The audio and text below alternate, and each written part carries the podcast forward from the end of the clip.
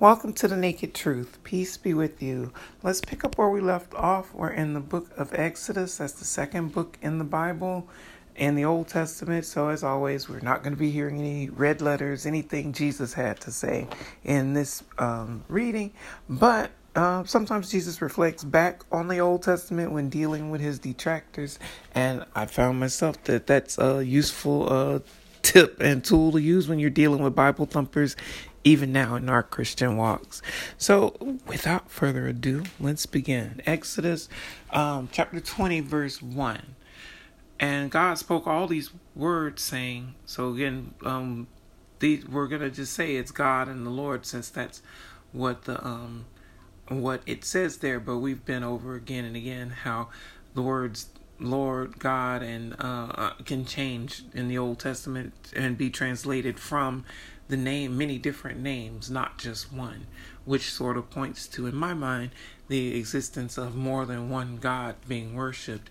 Although once Jesus comes along in the in the New Testament, the, the red letters, uh, God isn't referred to by any of those names from the Old Testament.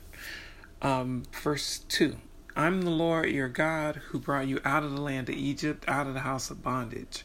So, this is the people getting a message directly from God um, re- reminding them that that's the one who delivered them, even though once they decide to set up their sort of religious order or even governmental order, uh, the judges and things like that over tens and fifties and hundreds and like that, once they decide to set up that sort of uh, arrangement, and we read in the last reading in the previous chapter that they didn't consult God about it at all. Not any of the people and not Moses, even though they were having these sort of direct communications with uh, the Lord at that time. Um, verse 3 You shall have no other gods before me. So here you go, right there. That's proof that either one, there is uh, a, there is an existence of other, other gods, or two, other people, the people there were worshiping them. So whether they existed or not, or whether you believe even one God or uh, exists or not, the people at that time were worshiping. There was at least the presence of the worship of other gods even way back then. And you'll see it again and again in the Old Testament, particularly. The people would many times stray away from their worship of um, what what's now considered a monotheistic uh, religious God um, in favor of worshiping a pantheon of different gods, not even from the same religion. Um, let me see. And there's some good documentaries out there about that. I seem to recall maybe it's the History Channel or um, one of those. You could, if you do a search on the 12 tribes of Israel, or the gods. Uh, that's what it's called. There's someone who wrote a book about it. Dan again, I think. Um, he's sort of uh, one of the authorities they refer to in the Ancient Aliens series. Um, but uh, the gods of the Old Testament or something like that, it's called. Um, but you can see that there were many different um, religions back then, even if they didn't have um, even if they're not now, not worshipped as religions now. So, anyway, the very first rule that they're getting, the very first thing that God's message of the first part of this message from the Lord they're worshiping to them is that there shall be no other gods before me. So, that's got to be your number one God. God has to be uh, your number one place, um, entity of worship. Verse 4 You shall not make for yourself a carved image, in any likeness of anything that is in heaven above or that is in the earth beneath, so that it so that is in excuse me, or that is in the water under the earth. So when it says a carved image, it's not talking about you're not supposed to make sculptures and uh, things like that. It's saying you're not supposed to make idols, things you uh, cook up for yourself to worship. Um, whatever it may be, and it can't be based on anything in the sky. So it can't be, say, for instance, a moon, or any. You can't say it's the worship. Yeah, and there are sun worshippers. There are all sorts of different things people worship, but the Lord, they worship. They're following now, who led them out of the bondage that they were in, is telling them that that's not what's for them. That's not what's set up for them. So that doesn't mean those other things, uh, uh energies and as it even said there, no other gods, that doesn't mean they don't exist. It means that the one that they're to worship is this one that led them out of slavery. Let's see. Um, verse 5 You shall not bow down to them nor serve them, for I, the Lord your God, am a jealous God visiting the iniquity of the fathers upon the children to the third and fourth generations of those who hate me. So, um, one of the personality characteristics of the entity they're following, that they're identifying as the Lord and their God, self identifying as their God, is saying jealousy is uh, one of the main character traits. And seems like a very human characteristic, something we can relate to, something I personally absolutely can relate to. I'm an extremely jealous person when it comes to relationships and where the attention uh, is in those relationships. And I don't have very much patience for it not being where it should be. Um, so I can understand that. So that's the very first thing there to recognize that the Lord that delivered them from slavery is their Lord, and no other God is to be worshipped besides that Lord. And you're not supposed to make any sort of uh, articles of idolatry, any sort of images of other gods to worship. But that make what may come to mind is those new moons or the sun, like I said, or um, whatever else people may worship. Don't forget something else people worship is money, and it has an image on it, and it also means a whole lot to just about everyone in the world. So those things can exist, those other energies and things that people will make their gods and turn their energy to. They absolutely do exist, whether it's the moon, the sun, or money, whatever the case may be, they exist. But for the Lord that delivered them from the slavery that they were in, the enslavement they were suffering from, none of those are to be the object of their worship. None of those are to be what they're supposed to seek and uh, and and hold as number one. Only the Lord is. But showing mercy, and not only that, the other part was um, visiting the iniquity of the fathers upon the children to the third and fourth generations of those who hate me. So some preachers will try to use that passage, that sec- that latter part of that passage, to say that uh, well, that means that children can bear the sins of their fathers, and even the Bible itself in the Old Testament says this says similarly. And this here says says it right there pretty plain and simple. Yet some people will try to unwrap that and hang it on, oh, of those who hate me. So in this instance of it being mentioned, the of those who hate me is part of the equation. So that if you do despise the Lord, hate the Lord, and then yeah, that that then according to that passage, you can anticipate some repercussions from God, and so can your children to the third and fourth generations. Um, but some, like I said, some preachers will try to turn that to say that, oh, but that's only if you hate him. If you don't hate him, you don't have to worry about it. That's only in this passage. If you keep reading, as we keep reading, God willing, as we keep reading, when it um, talks about the Lord, it's going to say the Lord, the Lord God, merciful and gracious, long suffering, abounding in goodness and truth, keeping mercy for thousands, forgiving iniquity and transgression and sin. But that's Exodus like 34. So we're, God willing, we'll get there eventually. But um, it doesn't include that to the of those who hate me. And it goes on to talk about how the sin of the fathers will be visited for many generations. So uh, people can choose what believe what they want to but if your religion is telling you that they're telling you what it, it doesn't say right there. You just read it right there. If you're going to follow the old testament.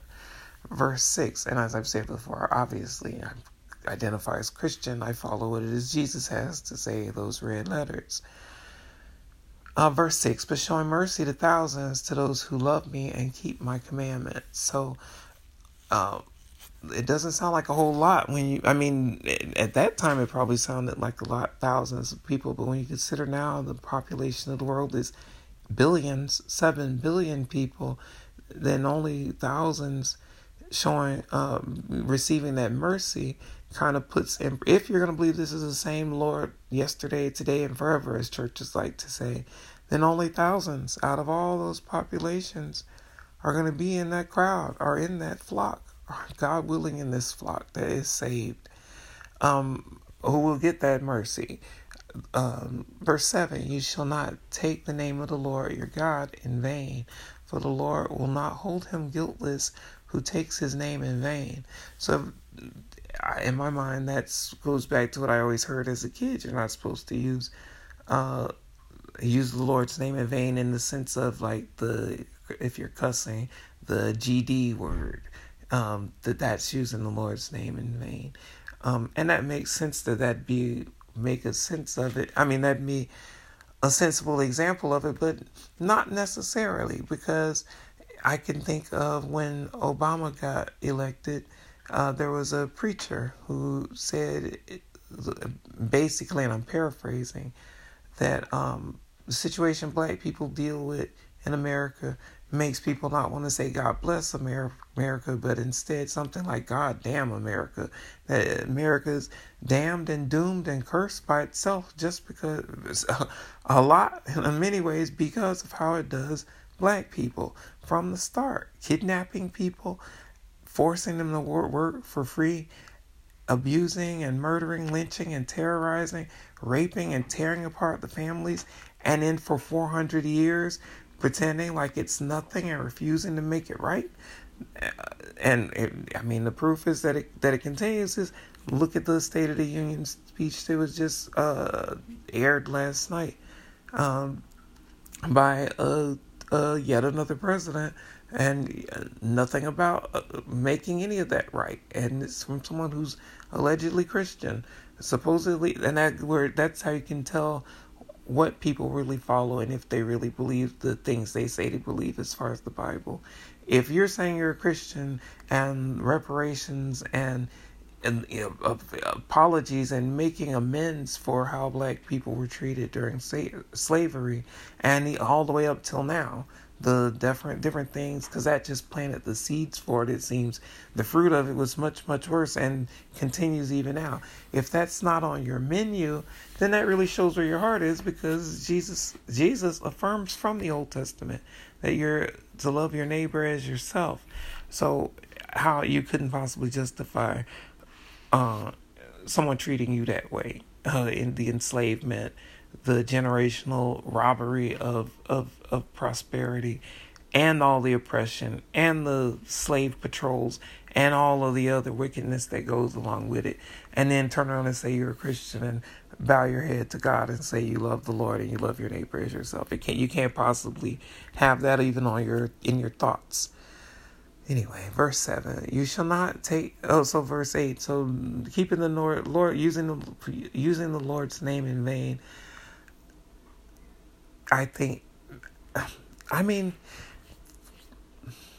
people will say like "OMG," and that's their way of saying "Oh my God," and some people will say "Oh my God," but then other people will refer to "Gosh," and instead of Jesus, they'll say "Geez." Maybe, and you know, if you're judging your your brother, judging the situation, you may think all those are using the Lord's name in vain. You should use it as it's as it says, God, Lord, Jesus, whatever the case may be, not uh, abbreviating it, not making it lowercase.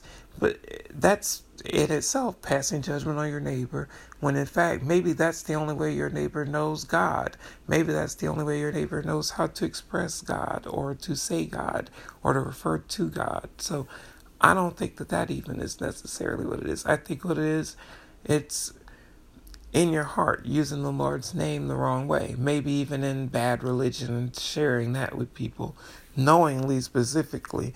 Uh, I think maybe that would be the sin. Um, verse 8 Remember the Sabbath day to keep it holy. So the Sabbath day refers to uh, that one day of rest that, according to Genesis, the Lord used, uh, excuse me, after the six days of creation. And we went over that, the creation story, and all of that, how people write will write their own things into it when it's not what it even says at all and doesn't necessarily at all disagree with what science says yet because religion and dogma wins the day as far as what's popularized in people's minds. People will think that it says all sorts of things and write the whole thing off. But all that being said, the Sabbath day is about taking time for rest also. Don't tie yourself up in work. Have some time for rest yourself. And it goes even beyond that now that I think about it, back to the evil of slavery. Because in slavery, even if if if you are enslaving people, then that means even they, if you're believing and following God, the Lord mentioned here, they should even get one day of rest to and in fact to keep it holy to rest and seek god in that day rather than whatever it is you've has kept you busy or you've kept yourself busy with those other six days take one day of rest to chill with the lord verse 9 six days you shall labor and do all your work so again pointing to the six six days of doing other things doing the work like jesus like uh like the uh, Genesis story spells out six days of doing this, that, and the other for creation and progress of the world, the big picture, and that. Um, but on that one day, verse 10, but the seventh day is the Sabbath of the Lord, you sh- of the Lord your God. In it you shall do no work, you nor your son, nor your daughter, nor your male servant, nor your female servant, nor your cattle, nor your stranger who is within your gates. So, saying no one in the house, including the servants, and we've gone over before how it'll say servants, but it means slaves. Like when someone's given to someone as property, like it describes, and bears children for them as property, and the property becomes the owner's property. So it's all, it, it can mean slavery. And even if it means slavery, it's making it clear here even your servants even the children, even daughters. Notice the daughters even get mentioned. The females don't generally get mentioned. Sometimes they do, but it's not consistent, especially in the Old Testament. But it's making it clear that rule is for everyone, so that everyone, no matter what their lot in life, part in picture, or uh, character in God's grand scheme plot is, everyone should have at least that one day of rest and holiness, keeping it holy, so that not just resting and chilling, but resting and chilling with God. Verse 11 For in six days the Lord made the heavens and the earth, the sea and all that is in them, and test and rested the seventh day. Therefore the Lord blessed the Sabbath day and hallowed it. So it's pointing back to again the whole creation narrative from the beginning of Genesis, um, in the first book of the Bible that we went over.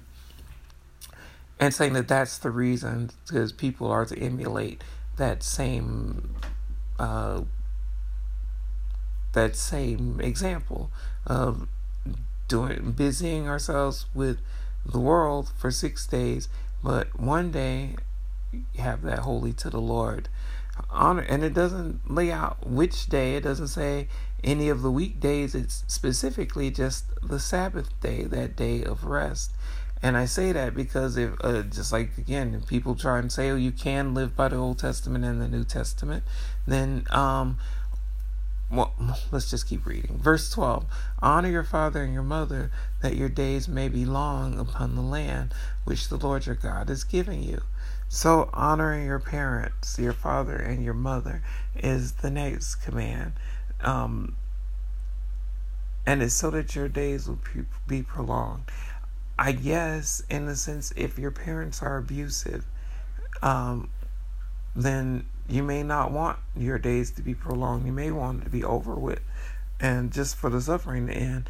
And but even if it's not, if your parents are, whatever your parents may be, it seems here the command is to honor your father and your mother, and this comes up in the New Testament where Jesus um, has to go off basically on the religious leaders then because by the time the New Testament rolled around, uh, what we call the New Testament, but what I'm referring to is the times of the New Testament that are documented there, the time that Jesus walked the earth. By those times, the religion that people were following, rooted here in this same, uh, these same events, was uh, making it okay to let your parents suffer as long as you take your money, your offerings, your tithes, and give them to the church. not I'm saying the church, but it's not church, it's the temple, the synagogue. They're saying it's okay then, and they'll ignore this command right here. So it lets us know that just like in modern times, people will thump a Bible and say they're they believe this, they believe that, they're godly or whatever, and ignore all the tenets that follow whatever religion it is they say they profess to believe in. It's nothing new. They will do it, have done it even in the Bible days, even going back to the honor your father and your mother. But it is right there, that's the next command. Verse 13, you shall not murder. So, um, that seems pretty cut and dry that you're not supposed to murder, you're not supposed to take a life. But, um, some preachers will try and ignore this and say that they're still in favor of the death penalty because that they don't consider that murder, even though murder, according to those same preachers, is premeditated and that's what makes it murder. That's why self defense isn't considered murder and all of that. But if you really think about it, the, the death penalty is premeditated. An appointment is set. The person is informed that their life is going to end then, and the government, the state, and in a sense, the everyone in that state's, that country's uh, citizenry has a part and has a hand in it because they're permitting it and they're condoning it and they're paying for it, literally paying for it through taxes and whatnot to keep a system like that going. Even though we know many, many, many people are falsely convicted, falsely imprisoned, and uh, many innocent people have died from the uh, suffering the death penalty. Only it didn't wasn't found out until later and uh, all of that in my mind is murder. But um, but they'll think say that's okay, but only call uh, abortion murder. They'll call that murder, but won't call the death penalty murder. It's hypocrisy because the if, when you think about an abortion, while the baby's still inside the mother, it's it's at her mercy, and uh, and it's in a um, it's actually not even that. It's it it's still it's still one. It because if she trips and falls, and then it passes on to the baby. If she gets drunk, it passes on to the baby. If anything happens to her bad, it can happen and pass on to the baby. So it's not an independent life of itself while it's still with the mama, the woman carrying it. So if you, but if you're going to consider one murder, then you can't. You're being a hypocrite if you don't consider both murder. If you consider setting an appointment to have the surgery uh, murder, but don't consider setting the appointment to put someone in a gas chamber or inject them with something or hang them murder, then that's just hypocrisy. It, they're both. If you're going to consider one mur- murder, then they both are. Um, verse 14, you shall not commit adultery. So adultery seems like, oh, that's pretty cut and dry. You're supposed to just one on one. That's it. And if you step outside of the one on one agreement, that's it. But it's not that cut and dry because you're, we've read it already. Plenty of the forefathers in the Bible have done all these things. Um, and as far as the adultery, back then it was okay for a man to have more than one wife. So how is that not considered adultery? Uh, it's only considered adultery if she has more than one husband. It's it goes with the times. It changes with the times. Just like now, it's considered adultery because it's only uh, legally in most places one on one. So if you step outside of that, then it's considered adultery legally, so you could proceed with divorce or whatnot. But uh, from way back then, that's not the case. It wasn't the case uh, before then. I think even Moses had uh, more than one wife. But even if he didn't, I know Abraham, Isaac, and Jacob, among them, they had more than one wife uh, some many wives, and uh, so it's it's it's that part of it goes with the times. So if you apply it to modern times, now it, eh, there are marriages just like there were back then. It just wasn't known the same way, or at least expressed as openly as it is now. But there are marriages of convenience where people will be married and under that contract, but allow each other to see other people openly without any shame. So if you keep if you're keeping that contract, then you're not actually committing adultery because you're still staying faithful to that agreement with your spouse, the one who's in the contract with you. So adultery goes beyond what you may think of as just cheating, because uh, and Jesus goes even further with it uh, when he says sex. He calls it sexual immorality, and that goes even beyond adultery. Um, verse fifteen, I'm, and I say that because sexual immorality could it could go all the way to uh, domestic violence. As it has nothing to do with sex as in intercourse. It has everything to do with sex as in gender expression and using that to overpower your spouse and be uh, violent. That's actually sexual immorality. Um, and that's what Jesus includes when he talks about uh, the, the commandments that are to be kept and affirms them and um, says what it takes to get to heaven.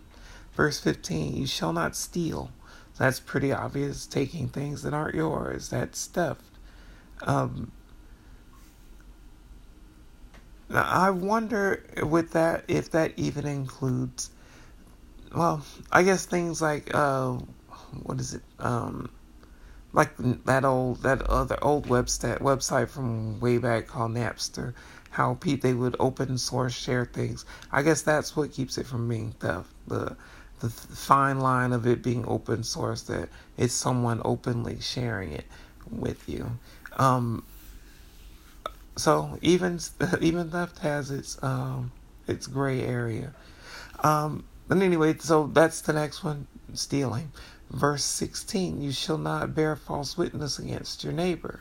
Um, that's a huge one because uh, you can get your neighbor killed. Something Karens are historically known for um, um, having black men, in particular, in the American slave saga, lynched and terrorized just because of false accusations of flirting or even just looking at or smiling at uh, a white woman, that sort of thing.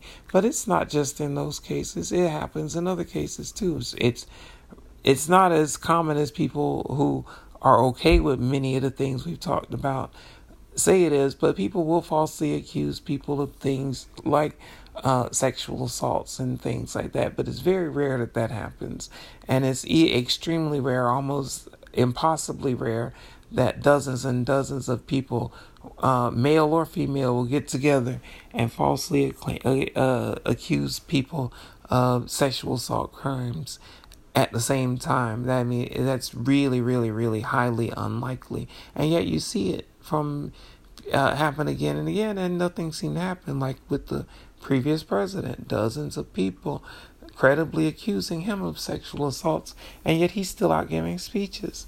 Meantime, Bill Cosby went to prison. R. Kelly went to prison. Uh, it's it's a sick system. OJ still being haunted. His didn't even have anything to do with sexual assaults. Uh, yet you see the privilege that certain people have to do the same things or at least be credibly accused of the same things many times with similar similar victims or victims that look the same way yet the identity of the accuser is what rules the day in America if you have the complexion for protection for all of those offenses but there it's saying don't do false witnesses don't falsely accuse people of things. Verse 17 You shall not covet your neighbor's house, you shall not covet your neighbor's wife, nor his male servant, nor his female servant, nor his ox, nor his donkey, nor anything that is your neighbor's. So that uh, commandment, because it's basically what it is, it's the Ten Commandments we're going over here, is to stay in your own lane. Don't worry about what your neighbor is doing, what your neighbor is accumulating, what your neighbor's got going on. Focus on yourself. Mow your own lawn. Don't get in your neighbor's business to the point where, oh, he's got this, she's got that. I want this, I want that. I hate them because I don't have what they have. That sort of thing because it's toxic and it's actually not something you're supposed to be doing. What's theirs is theirs, what's yours is yours. And what's uh, theirs isn't yours till they give it to you. Or you get it. Verse 18 Now all the people witnessed the thunderings, the lightning flashes, the sound of the trumpet, and the mountain smoking. And when the people saw it, they trembled and stood afar off. So, this is all happening with um, Moses and Aaron being called away from the crowd up the mountain, and they've been told to keep a safe distance away from the mountain. And if they get anywhere near uh, up to the mountain trying to see the Lord, uh, they can expect to die. They'll surely die, is what it would say. Excuse me.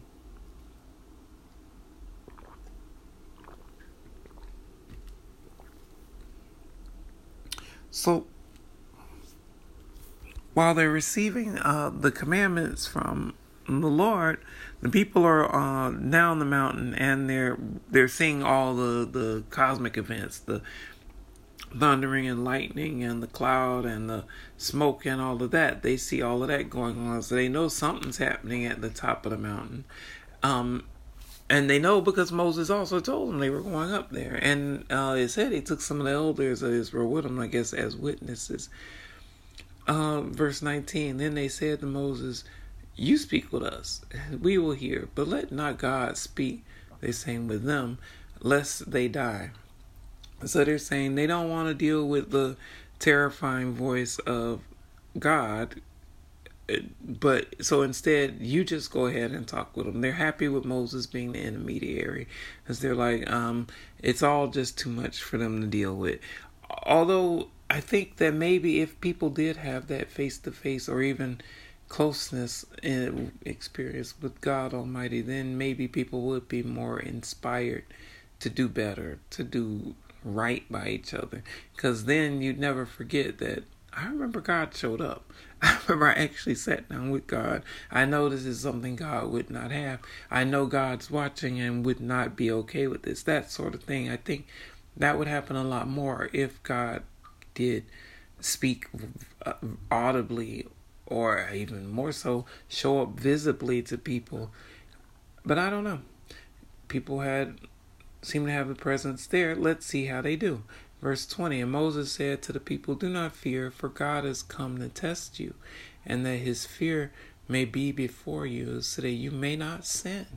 So he's saying, Don't be afraid. God's showing, making his presence known to you to keep you on the straight and narrow so you won't be walking around living sinfully. That's what the whole Ten Commandments are about. And I might have missed it. Did it say love your neighbor as yourself? I don't think it did. I guess that one doesn't come till later. Um, but he's letting them know that's the purpose of it all, so that they'll know God is with us and uh, Emmanuel, and um, it's so that you can stay on the right paths. So the people stood afar off, but Moses drew near the thick darkness where where God was. So they're satisfied hearing it from a distance and letting Moses be the one to go get the message. Moses proceeds with um, his mission. Verse 22 Then the Lord said to Moses, Thus you shall say to the children of Israel, You've seen that I've talked with you from heaven. So now we see now the voice they're hearing seems to be coming from heaven, just like thunder thunder would. And um and so it's letting Moses know, okay, you see how I operate, you see how I am. The voice you're hearing is coming from way beyond you. It's not somebody speaking to you right there. You shall not make anything to be with me, gods of silver or gods of gold you shall not make for yourselves. So it seems to be going back to the carved images, the idols. Don't make little trinkets to um say, "Oh, this is God," "Oh, this is this is where I'm going to God." This is what this is what I use as God. An altar of earth you shall make for me, and you shall not, and you shall sacrifice on it your burnt offerings and your peace offerings, your sheep and your oxen. In every place where I record my name, I will come to you and I will bless you. So, it, this is where the whole making offerings seems to be getting instituted. The whole burnt offerings, the killing of animals, and all of that stuff. And um, it's getting tied into their ceremony of worship. And like I said before, we see examples of it here and there. Um, as we end up until now, but now we're seeing, sort of getting it codified on how this religion for them is supposed to work. Verse 25 And if you make me an altar of stone, you shall not build it of hewn stone, for if you use your tool on it, you've profaned it. So this part seems to be a lot like uh, the Wicca religion or witchcraft, voodoo, black magic sort of um, element that even the things you use to create your worship altar for sacrifice has to be handled and prepared a certain way, and certain things have to be avoided when compiling it. And he's letting us know here, you um, if you use stone, then be careful don't be using your iron implements. Don't use your hammers and your um, uh, nails and things, and your sledges, uh, wedges, and all of those things, chisels. Don't use all of that on it. If you do, for some reason, that profanes the offering. So, in your own casting, you may consider that. Verse 26 Nor shall you go up by steps to my altar, that your nakedness may not be exposed on it. So, this seems to be also the beginning of the prudish side of religion, of uh, sexual modesty being introduced as something that they're supposed to recognize. Because nowhere up until now does it talk about the nakedness and all of that or refer to with their clothes. In fact, if you go what Jesus says, life is more than food and the body is more than clothing. And the flesh profits nothing. So truly, no matter how you clothe yourself or what you're wearing, would that really matter so much to the Lord God Almighty, especially if everyone is born naked and the rest is drag, as RuPaul says? Does it really matter? So, um, seems to me this is really the setting up of their religion and and it's almost certainly for a purpose. I think it's so that the order can be maintained in a certain way leading up to the time for Jesus to come and then set people free with what people are really to be concerned with, what we're really supposed to follow. And then maybe that that's just what this is all for, just for order to keep them on the right paths so that it would maintain until we do get Christ coming with the truth for us. So that actually ends this reading. I appreciate you checking it out with me and hope it was a blessing for you, as always. Um, it's Wednesday, so that's why we're in the Old Testament. We focus on the Old Testament on Mondays and Wednesdays and see where they, uh, how they come, how they relate to uh, the words of Jesus in the New Testament. And as we've said a million times or so so far, what Jesus has to say is only in six books of the 60 plus books of the Bible. So we focus on those books on Saturday nights. Um, generally, Saturday nights right around midnight, early Sunday morning.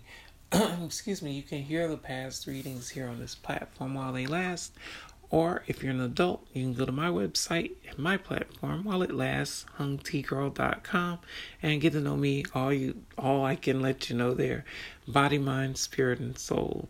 You can click on the spirit and soul pages, links there, and see what we do here with the Naked Truth. As far as the passages and chapters and verses and books that stand out the most to me in my Christian walk, and as far as the rest of me, the body and mind and spirit and soul and the rest of it, click on the pictures throughout the website.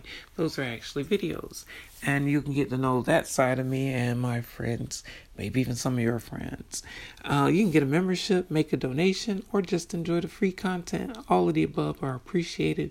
I thank you for all of the above. God bless you for all of the above and for joining me now. And hopefully joining me again. Stay safe Love your neighbor as yourself. Isn't that the command? Peace to you. See you next time.